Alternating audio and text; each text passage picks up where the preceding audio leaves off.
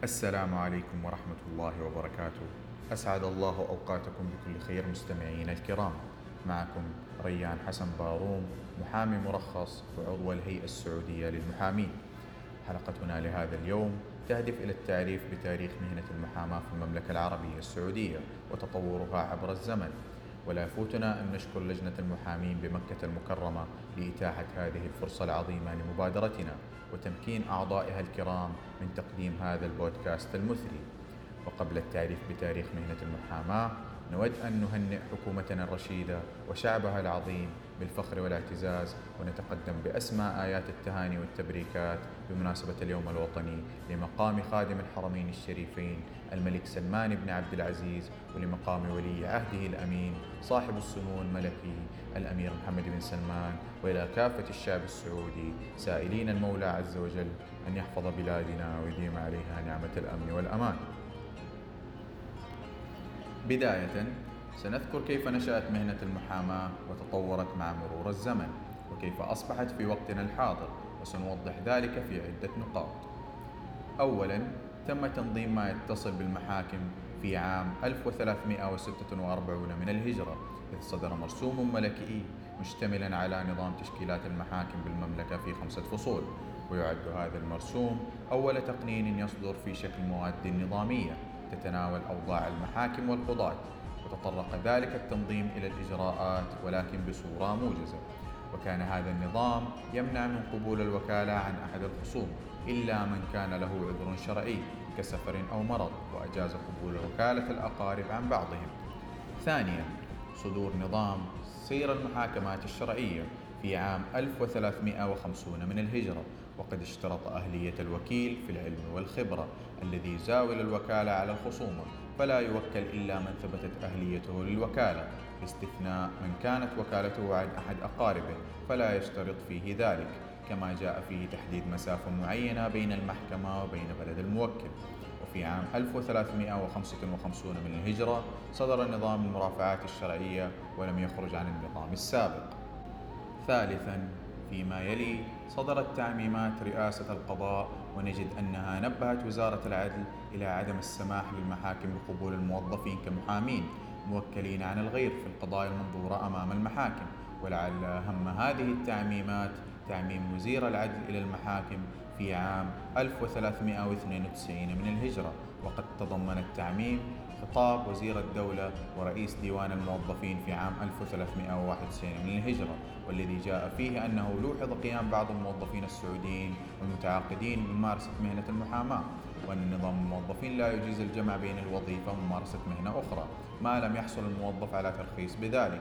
لذلك يرجى التنبيه على المختصين بالتأكد من هوية المحامين والأفراد الذين يترافعون أمامهم وعن كونهم غير موظفين ويستثنى من كان يحمل معه ما يثبت أنه مرخص له بذلك.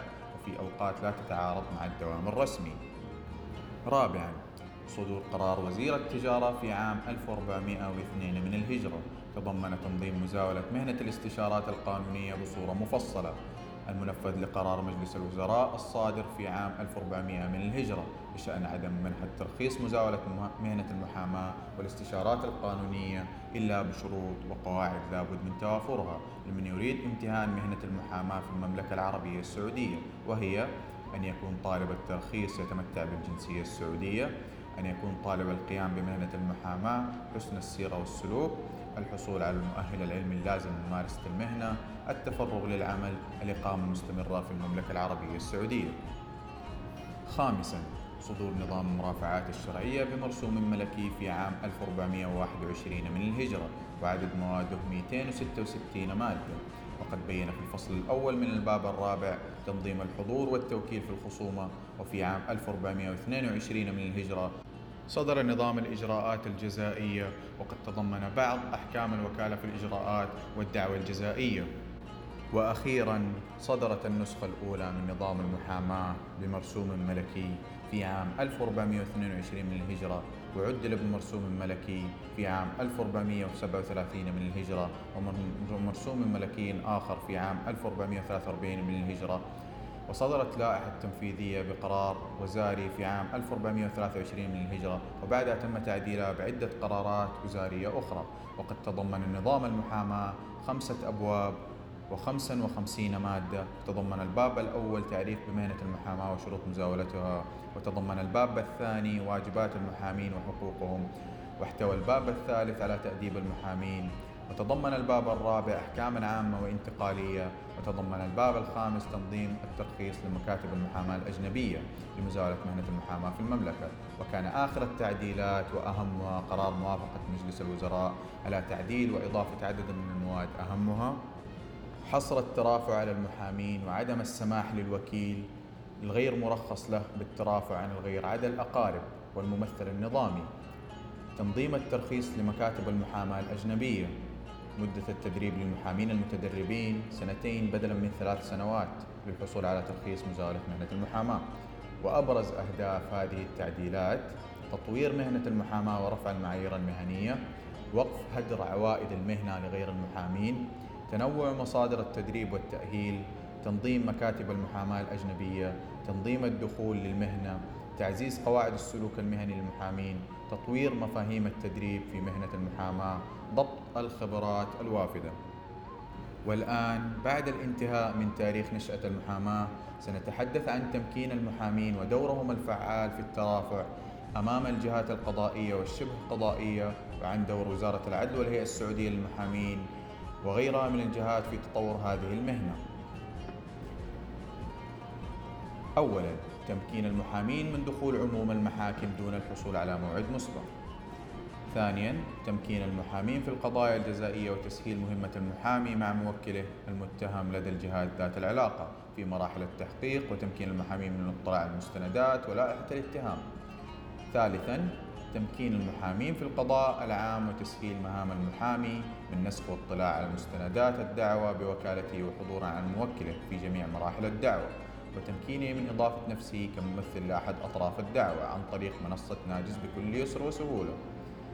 رابعا حصر رفع القضايا التجارية والترافع فيها وتقديم الطلبات القضائية والاستئناف وغيرها من الطلبات القضائية على المحامين المرخصين فقط. عدا بعض أنواع القضايا المذكورة في نظام المحاكم التجارية واللائحة التنفيذية التي أجاز النظام رفعها من غير المحامي وبين أحكامها. خامسا تسهيل عمل المحامين عن طريق رقم موحد للتواصل مع وزارة العدل.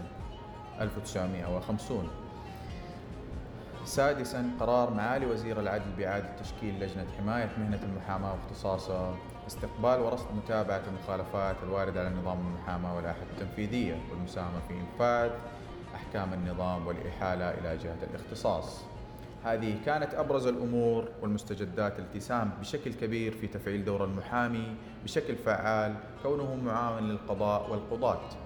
واكتفينا بها مع الإحاطة بأنه يوجد الكثير من الأمور والامتيازات التي آه، وجدت للمحامي التي لا يسعفنا الوقت في ذكرها إلا أنها ساهمت أيضا بشكل كبير في تمكين دور المحامي بشكل فعال في المنظومة العدلية وغيرها من الجهات الأخرى ذات العلاقة. وفيما يلي سنذكر أهم الأمور والأدوات التي تساعد المحامي ليؤدي مهنته بشكل مرن. ومن الأمور التي ساهمت في تسهيل مهنة المحامي ما يلي. أولا حاسبة مكافأة نهاية الخدمة وهي خدمة مقدمة من وزارة الموارد البشرية والتنمية الاجتماعية لتسهيل حساب مكافأة نهاية الخدمة وموعد استحقاقه وكيفية حسابه حسب قواعد نظام العمل السعودي. ثانيا حاسبة التكاليف القضائية وهي خدمة مقدمة من وزارة العدل تهدف إلى بيان مقدار التكاليف القضائية لكل دعوة. ثالثا الحاسب الإلكترونية للنفقة وهي خدمة مقدمة من وزارة العدل تهدف إلى سرعة الفصل في قضايا النفقة ومساعدة القضاء على حسابها الإلكترونية. رابعا حاسبة المواريث الإلكترونية وهي خدمة اجتماعية مجانية قدمها مركز الإسناد والتصفية إنفاذ بالتعاون مع وزارة العدل تمكن المهتمين من أفراد المجتمع من احتساب القسمة الشرعية للتركات واقتراح خيارات تقسيمها بين الورثة. خامسا تسهيل عمل المحامي لدى النيابة العامة وذلك بتخصيص نافذ للمحامين لدى النيابة العامة لاستقبال استفساراتهم ومعاملاتهم. سادسا تحديث منصة ناجز. وقد اشتمل التحديث عدة أمور أهمها أنه بمجرد إدخال بيانات الدعوة يتم صياغة لائحة الدعوة تلقائيا وفق البيانات الإلزامية المدخلة لكل دعوة دون الحاجة لإرفاق ملف لائحة الدعوة مكتوبة من قبل المحامي وذلك تسهيلا له وحفظا على وقته. ويكون ملزما فقط بإرفاق الأسانيد. من التحديثات التي سهلت دور المحامي أيضا في منصة ناجز متابعة الدعوة بشكل مفصل وتبادل المذكرات وتقديم الطلبات القضائية. وغيرها من الطلبات الأخرى التي تقدم إلكترونيا دون مواجهة عناء زيارة المرافق القضائية وفي نهاية الحلقة مستمعين الكرام أذكر نفسي وأذكركم بعظم هذه المهنة وإنسانيتها. والمحامي صاحب دور هام في المجتمع فهو يمتهن مهنة سامية تساعد على تحقيق العدالة ورفع الظلم. وكونك محامي يجب أن تستشعر أنك الفيصل بعد الله وبين العدل والظلم وأنك بصيص الأمل لمن جار عليه الزمن ولم ينصف. ومهنة المحاماة كانت ولا زالت وستظل مهنة شريفة عظيمة. وأسأل الله سبحانه وتعالى التوفيق والسداد لنا جميعا. هذا ما لدي فإن أحسنت فمن الله وإن أسأت وأخطأت فمن نفسي والشيطان. شكرا جزيلا لكم جميعا.